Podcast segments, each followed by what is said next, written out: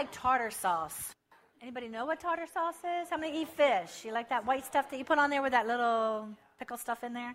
Say the Tartars invented tartar sauce. So the taters, who you want to call them taters or tartars or whatever, they created the tartar sauce. Actually, it's been modified, I'm sure, because they don't have anything that's preservatives over there, so we have a little bit mixture in there of other things. Yeah, it originated in Crimea. Actually, Crimea, you might remember from history class if you paid attention like I didn't, is with the Crimean War, with Florence Nightingale, way back from the 13th century. The Lord has called me to go to the Tartars in Crimea. I'm going to show you a DVD in just a few seconds of it's a brief little history, a long history. My history teacher, who is now my presbyter, loves to remind me of all the Light Brigade poems and all that things that he keeps on bringing back to me. But the history actually with the Tartars starts actually in 1944, where they were deported to countries out from Crimea. They were literally put on trains and shipped out in the middle of the night. They have been trying to come back into their country, and the DVD shows a little bit of that summary of the history for you. There's someone that God is in every nation, but not every tongue and every tribe. And when I was asked if I would consider going to the Tatars this last a year and a half ago, when I went out to Springfield, and I said, "This is where I've been, and this is what God's calling me to to reach the children and the young people around the world. Wherever you need me, I will go." I said, "Where is it that you need workers and you haven't been able to place them yet?" And they said, Would you be willing to go to an unreached people group called the Tatars? Chills went down my spine. And I said, But where in the world is Crimea? In fact, I crack up every time I watch the DVD of that airplane going across. That's exactly what the plane sounds like that I fly into Crimea on.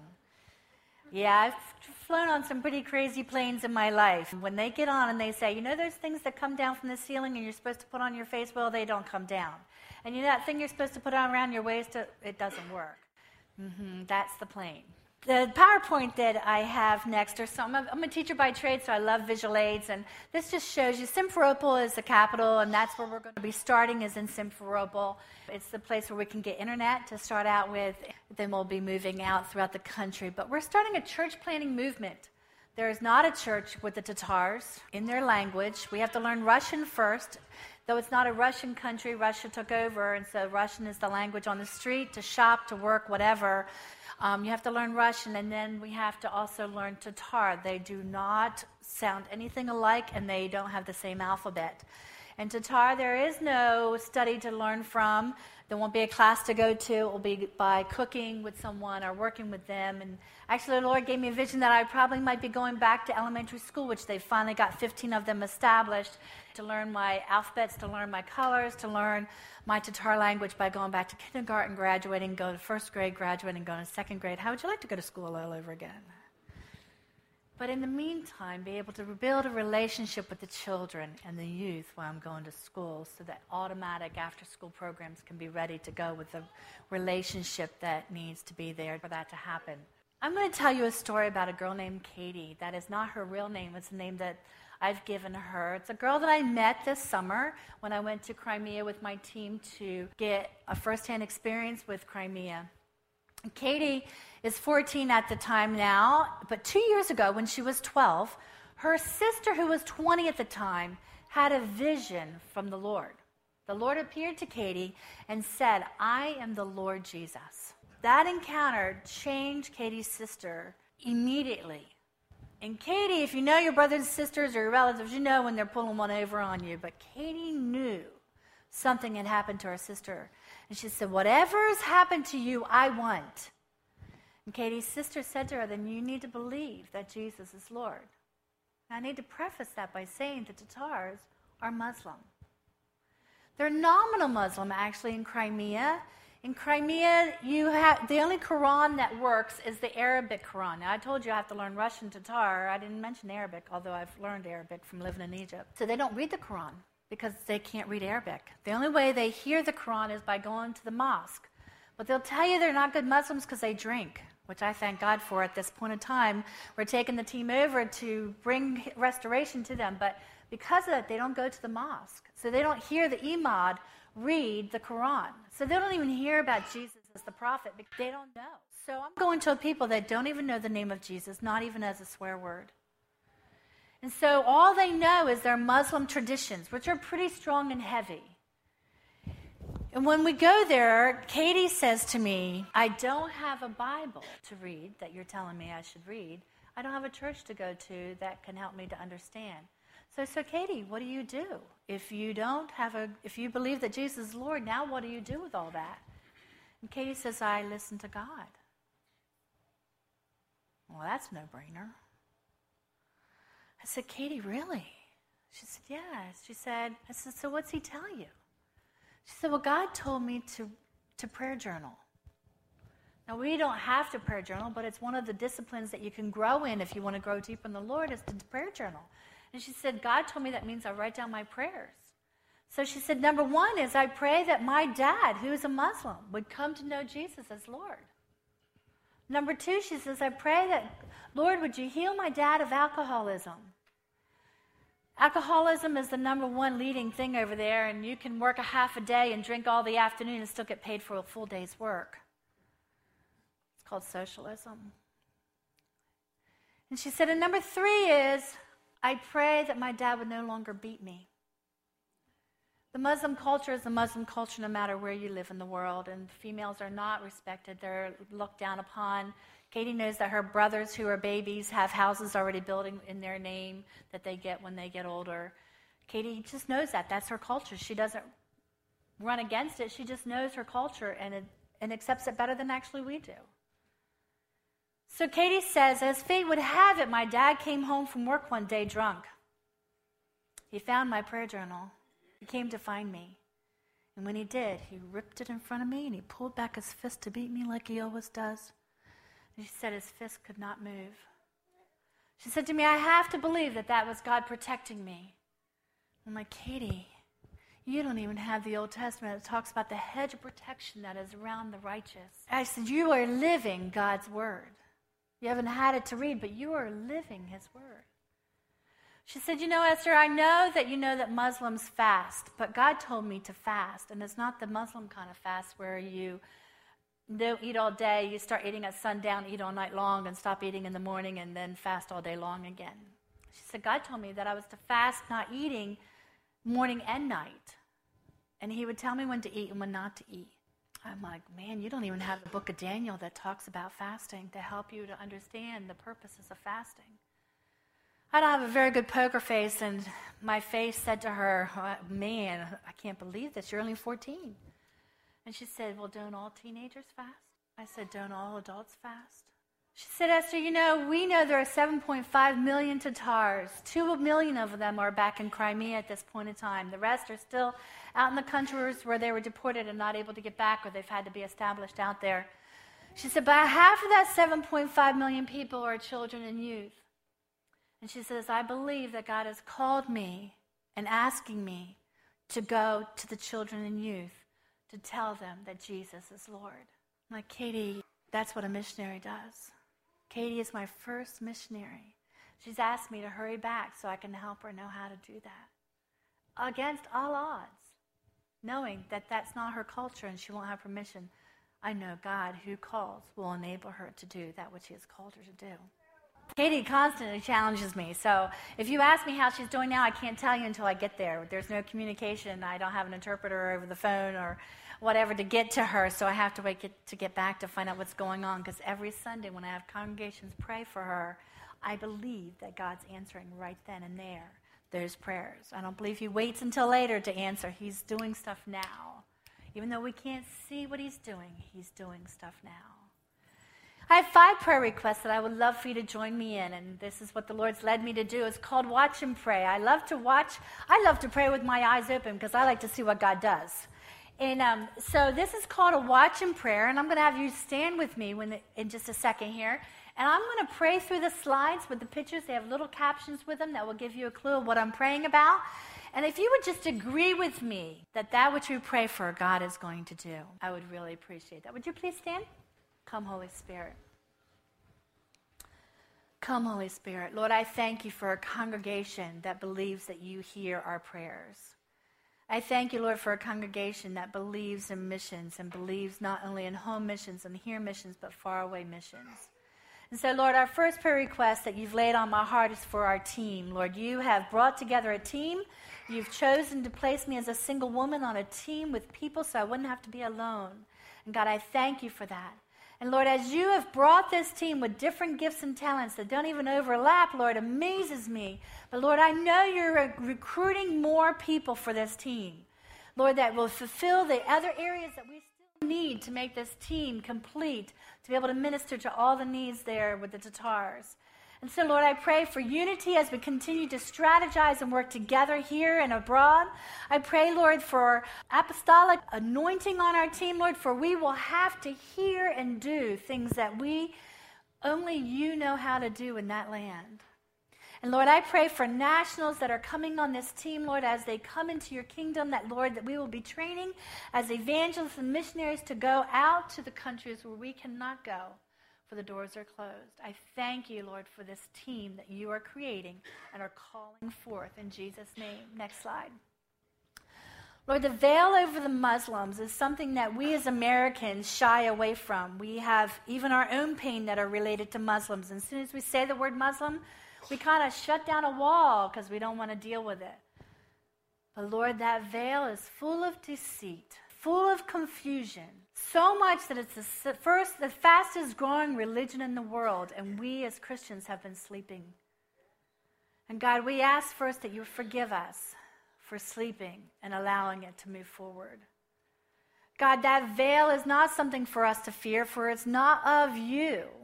And Lord, we know that you were the first one to have your son Jesus tear down that curtain tear down that veil 2,000 years ago. And it was by his blood that that veil was torn, his sacrifice. And Lord, we believe that that veil is being torn down both here and abroad in Crimea over the Muslim people in Jesus' name. We thank you. We thank you that the victory is yours. The victory is yours. In Jesus' name. Thank you, Lord. Lord, on the website, it tells us that the Al Qaeda is recruiting the children and youth of the Tatars. I look at this picture and I go, God, your calling is on these boys, a hope and a future for them. And what Al Qaeda has meant for destruction, what the enemy has meant for destruction, Lord, your word promises us that, Lord, that is not your will, but your will is for a hope and a future. And Lord, I believe that even these boys, Lord, will be future pastors and missionaries that will bring forth the gospel in a dry and desolate land, a confused land. And Lord, we pray against the Al Qaeda that it no longer has a grip. Claws cannot have any hold on the children and youth in Jesus' name. We thank you, Lord, that you're getting me there to be able to minister to them. And I thank you, Lord, that the enemy has no hold. Thank you, Lord in Jesus' name. Lord, and for that bitterness that has continued to go down in these boys' lives into their hearts, Lord, because of the stories of the deportation and the pain of their families that they've heard for generations, Lord, that have been passed on down, Lord, that has nowhere to go because they don't know you, Jesus, the redeeming Jesus. Lord, I thank you that where that hate has been and Al Qaeda banks on that hatred, I thank you, Lord, that you're stirring the pot and you're now pouring in your love and your joy to these people, Lord in a land that they have never seen before. Thank you, Lord, in Jesus' name. Lord, I thank you for Katie's story. I thank you for crossing her path with mine. It was not an accident. And Lord, I thank you that her life continually challenges me. But God, I thank you that it was your blood that was shed for each person, including the Tatars. Thank you, Lord that you choose, your desire is not that one soul should be lost. And I thank you for your blood. I thank you for your blood that was shed. And I thank you, Lord, that includes not only our home people, as Pastor was referring to, Lord, of the people that are lost around us, but Lord, it includes even the Tatars. I thank you that 2,000 years ago, it was a plan already. And I thank you in Jesus' name. Lord, I thank you that, Lord, that you have asked me to raise up prayer warriors. And you said, Lord, that as I raised up prayer warriors, that, Lord, that you would be faithful to supply and raise up the financial supporters. And Lord, you know I, can, I will not go without prayer. I will not go and try to go for the mountains that have been there for generations upon generations without the prayer going before me to knock them down. But Lord, I know that it's this, the human thing, that it's the finances that only keep me there because you have to have the finances to stay. And so, Lord, I'm believing with this congregation that, Lord, even now that you're stirring up monthly supporters, Lord, here and abroad, Lord, that will continue to bring in the financial support, Lord, that as you convict their heart, you will supply. And you will bountifully surprise people how much you are in this. And so, Lord, I thank you that I have partners, Lord, that are praying with me to believe that, Lord, that you'll supply every single need. And I thank you for that in Jesus' name. Amen. Amen. Thank you for partnering with me and thank you for praying. I was supposed to be gone in January, but the Lord made sure I stayed because there's no medical treatments there. We have to go far, far, far away to get anything medical done. He had me get my gallbladder out before that happened, and so I thank God for that. He's making sure every detail is taken care of before I go. So my target is to be out of here by the middle of April. I'm just knowing that God's not going to have me go a day late or a day early. It will be perfect timing for His sending me there. I'm a preacher's kid. And when I was 12, I heard the Lord call me to be a missionary. Pastor alluded to my family generations, but that's not what called me. It created an atmosphere. And the more we put children in the path of believers and their faith stories, the more it stirs up faith to believe that God can speak to me too. And I heard God speak to me as a 12 year old saying, I want you to go to the faraway lands for me. That happened finally when I was 24, but just before I was 24, I was in college and I met a man. I didn't tell him as much as I wanted to. I just, just thought, you know, if he's going to the ministry, that'll be fine. That's God's work. What we were engaged, and he said to me one day, after chapel, of course, Esther, is God calling you to be a missionary? I'm like, man, busted. And I said, why? He, why do you ask that? And he said, if you are, I'm not. And I will never set foot on the foreign soil. It's a funny thing, Facebook. I, I, love Facebook. It's connected me to people that, that have been in my life for years, and, and I would invite you to be my friend. Because it keeps, I get to put out my, my schedule, and people pray for me all the time. But on Facebook, don't you know that guy found me? And he found my phone number on there, and he called me after 25 years. And he said, Esther, this is so and so. And I'm like, it's funny how you don't forget voices. I said, Oh, like, what are you doing calling me? He said, You know, I just want to tell you, you deserve to be happy. I'm like, What do you mean happy? He's like, Well, you, deserve to be married. I'm like, And you're married, and why are you calling me? And you're a minister, and what are we doing on the phone together? Out of that conversation, I, could, I witnessed to him saying, You know what? To say that I'm not happy put God, puts God in the corner of my life. Ooh, that's a scary thing to envision God in the corner of your life and not consuming your life. I said, I, I have hard days, but if you raised your hand and said you never did, I'd be thinking you weren't in. You were already in heaven. I have had a, an awesome life. And if you're single and you think that that only happiness comes if I ever get married, whether you're married or single or young or old, when you are in God's will, it is the most fulfilling life you could ever imagine. When I was in the hospital for my gallbladder, they have, to, they have to do all this HIPAA stuff and they have to read your name and your birth date and whatever. And, and they made a big deal of it. And they were reading it before they started the surgery. And the nurse said to me, Oh, you have a big 5 0 coming up.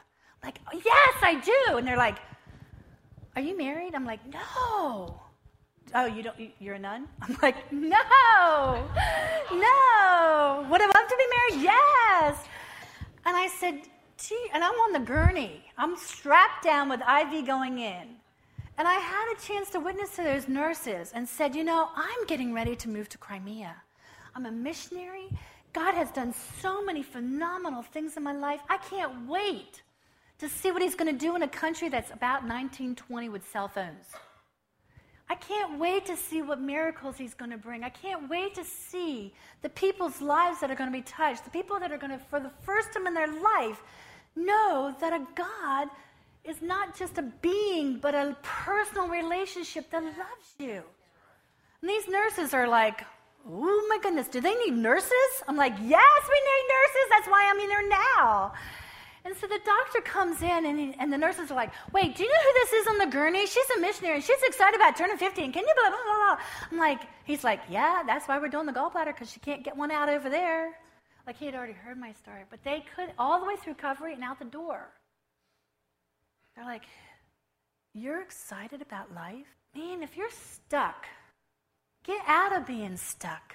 God has an awesome thing for every one of you. The scripture was read at the beginning. He has an awesome thing for your life. And I can't wait to see what that is for you. And whatever the Lord sets before you today, do it. Don't wait. And whatever's happened in the past, let it go.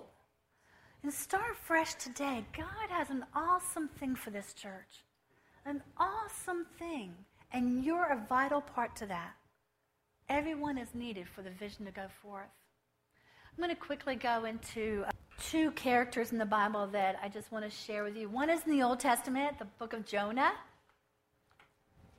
I've told this story many times. I'm a teacher, Sunday school teacher. Yay for Sunday school teachers. We need you in our lives. I've told the story of Jonah many times. In case you haven't heard, Jonah was the one who didn't want to go to Nineveh.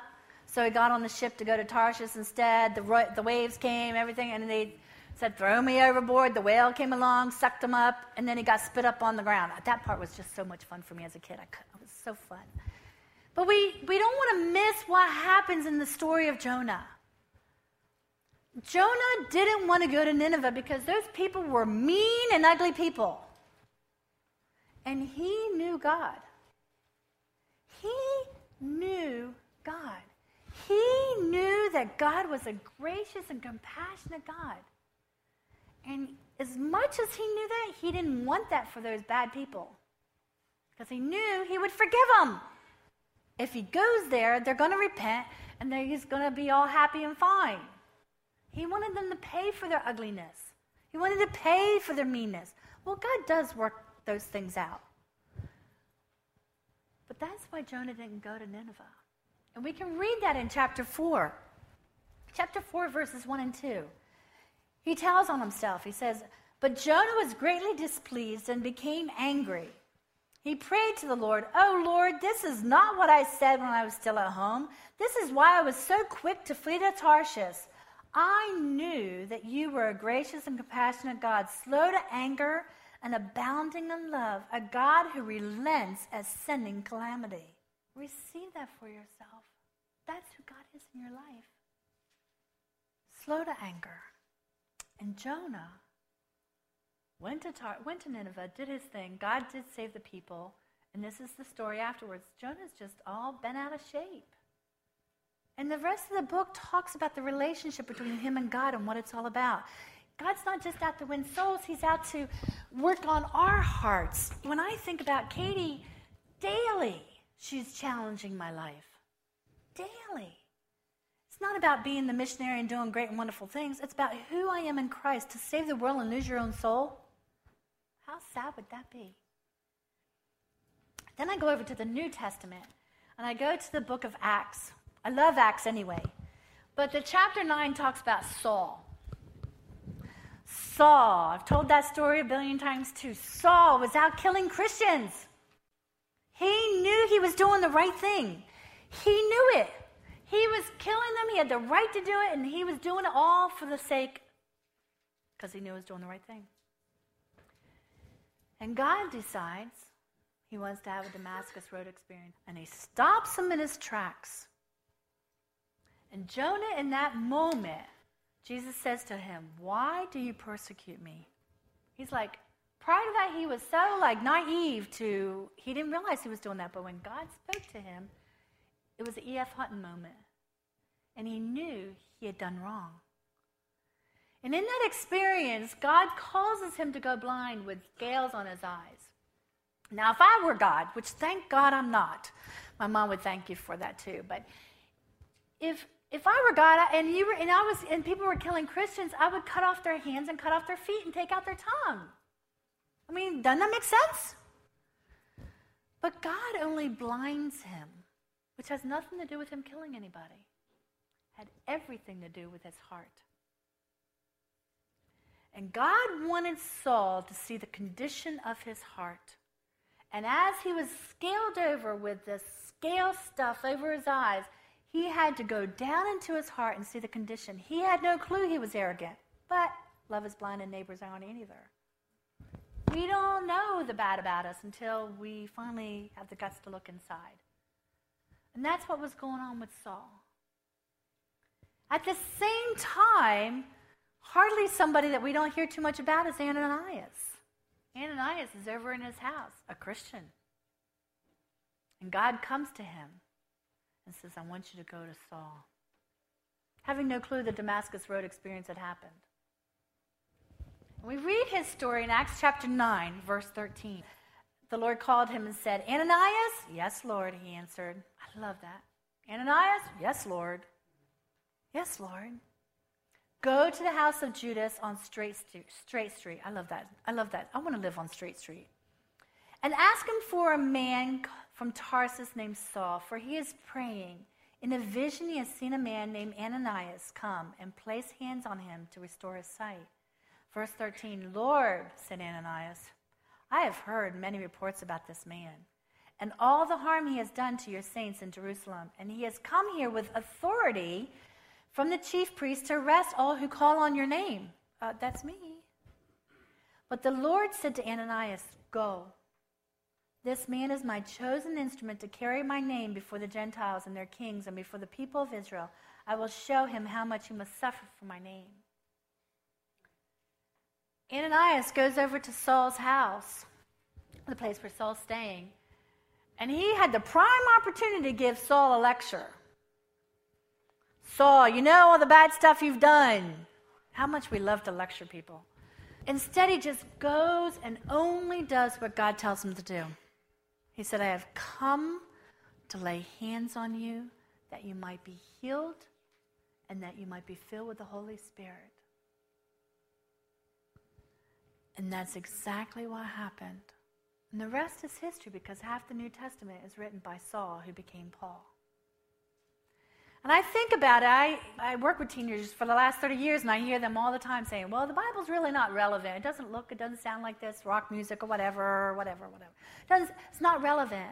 You guys, if Saul were here today, Saul would be the Taliban. The last thing they're supposed to do is kill the infidels. That is us. And yet God said, it's my desire that not one should perish. And we don't have the luxury to say, well, this one shouldn't be, and this one should be, and this one shouldn't be. That's not our business. Not one, not one should perish, but have everlasting life. I tell that story of Katie, and one of the things that it just amazes me when I tell that story is here out of 7.5 million people, we are aware of 30 people out of that that have either received a vision from the Lord or the fruit of that vision. When I went to China, I was very aware of missionaries that had gone before me. My grandparents had been there, my mom was there. I was very aware that every step I took in China, anything that I did, people for years and generations before me had treaded that ground, and I was walking on that ground and being able to bear that fruit that they had so labored hard for. When I was in Egypt and traveling up the Nile River, I was very aware of missionaries that had gone before me, and I had the wonderful opportunity of winning people on in, including Muslims. Going to Crimea, we are the first missionaries to go in. Nobody can tell us how to do it. Missionaries to other Muslim countries know that these Tatars don't have that same way to go in and work with them but I'm very aware that Jesus is already there. And I have the awesome privilege to go in and partner with him and carry on the fruit and harvest that which he's already speaking. God loves us so much that he wants us to partner with him. He wants us in His business. He wants us to be a part of His daily happenings. If we don't praise Him, He says in His Word that the rocks will cry out. I want to hear that one. But I know it would be true because the Word is true. But God loves us so much that He chooses to have us be a part of His work. Therefore, every place you are is an appointment homeschooled or schooled, work, unemployed, teacher, student, workplace, home, wherever you are. If we could grasp that it's not about the paycheck, which we need in America, but I'm there as an appointed person by God, that paycheck would come in amazingly different to us. We would see that we are on a direct assignment. It's not what I feel like doing. God places our desires in our hearts. And He stirs that up. And when I say, Yes, God, I'll go, even though it doesn't look like an exciting job, but I know I'm on assignment. When I was in China, I was there with my nephews and nieces. I went in as a nanny at Cognito, and I later built an international school there. But we had gone through the flu. The boys had had the flu. The girls were coming down with the flu. We had had no water for eight days. We had dirty water shipped in, but you didn't drink that stuff. And we just barely had enough to keep washing the vegetables off with bleach. Amazing that I'm still alive. But anyway, my nieces were coming down with the flu. My brother was coming down with the flu. And my sister in law was down in the kitchen witnessing to, Chris, to, to the Chinese girls. And he needed me to take a document to the government. And when I went, I said, I'll be back in 10 minutes. I came back in. As soon as the door opened, I heard my brother yell, Esther. I ran up the stairs only to find that my baby niece had thrown up all over herself in the bed. It was the kind that you go and you put them underneath the water, forget the towels. Well, I didn't have faith for hot water because we never had hot water. But I picked her up. I told my brother to get the other niece out of there. I picked her up and carried her, goo and all, to the bathroom and went to go put her underneath that faucet, and I said, In Jesus' name, I need water. And that water came out of that faucet, cold as it was. I put her underneath that cold water, got all that goo off of her, wrapped her in a warm blanket, went and grabbed the bedding off the bed, threw it in the washer, ran around the house, flushed the toilets, practical life to missionary life, ran around, flushed everything, got all the water filled back up, and as soon as the washer stopped, we had no more water for eight days. That's what I'm telling you. When you are in God's will, partnering with what He is asking you to do, His favor accompanies that. It's not your job to make it happen. Your job to say, Come on, God, I'm with you. What do you want me to do? Let's do it. And He does it. It's amazing. It's an exciting life. Don't tell me life has to be sad, life has to be boring. He's got a plan for you. The words that kept on coming during worship, and Pastor went on with it, but the words that kept on coming for me was when I sing those words, Jesus loves us, do I really believe it? And if I believe it, then I will obey him. I will respond to him. When somebody tells me I love you, man, talk about fireworks going off. The whole world should blow up when Jesus tells me he loves me. Fireworks will be nothing compared to how I feel when Jesus tells me he loves me. But do I believe it? Because he's telling you all morning. Don't tell me Jesus doesn't talk to you. He was talking today and is talking now. A very vital word from him, as simple as it is. He is talking. The question is, are we receiving it? Are we receiving it? I'm going to a people group that when I went to go buy this costume, that's all hand done. They knew it wasn't a souvenir. They said to me, Why are you buying our costume? I couldn't tell them I was a missionary. I said, I want to tell people about you. And those ladies in that picture said to me, Why? We're just outcasts. If you do crossword puzzles and you need another six letter word for outcasts, look it up. It'll be Tatars. And whatever is in your life that needs convincing, God is here to do that today. Let's pray. God, I don't know this church, but Lord, you know every single person here today.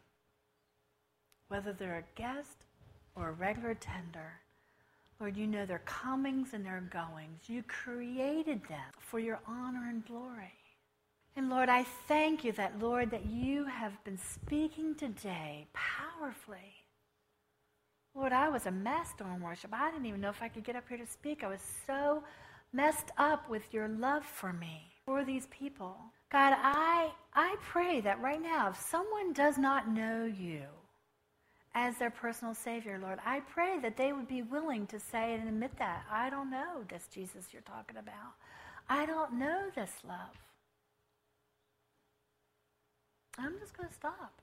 If you're here today and you have not asked Jesus into your heart, you do not know Jesus as your personal Lord, I, I would love to pray with you and, and introduce you to my best friend.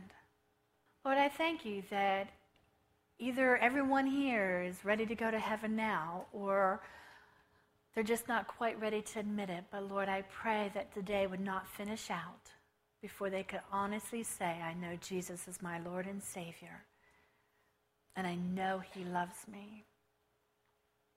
Lord, I pray for this church, Lord, and the vision that you have given to Pastor and to the congregation, Lord, of how you want us to move in this community. And Lord, I thank you, Lord, for the challenging word, Lord, of loving people, Lord, that are not like us as far as believers and believing that God has placed us in specific positions and places so that we could be your instruments to win others to the Lord. Lord, I believe you've been speaking not only about your love for people today, to individuals, but Lord, you've been speaking and convicting hearts about not being where we're supposed to be, not responding to things that you've spoken to them in the past. And Lord, whoever is here, Lord, that needs the challenge to move it up a notch, I pray, Lord, that they would respond and not just go, wow, he spoke, or I think that was God speaking, but Lord, say, yes, it was you. Like Ananias said, yes, Lord. What is it that you would have me do? And then do it. Where he says go, where he says speak, where he says be, that, Lord, that we would be obedient to respond to you. Lord, lavish your love on this church. Lavish your love on this church that, Lord, you would be contagious through them, that people's lives would change.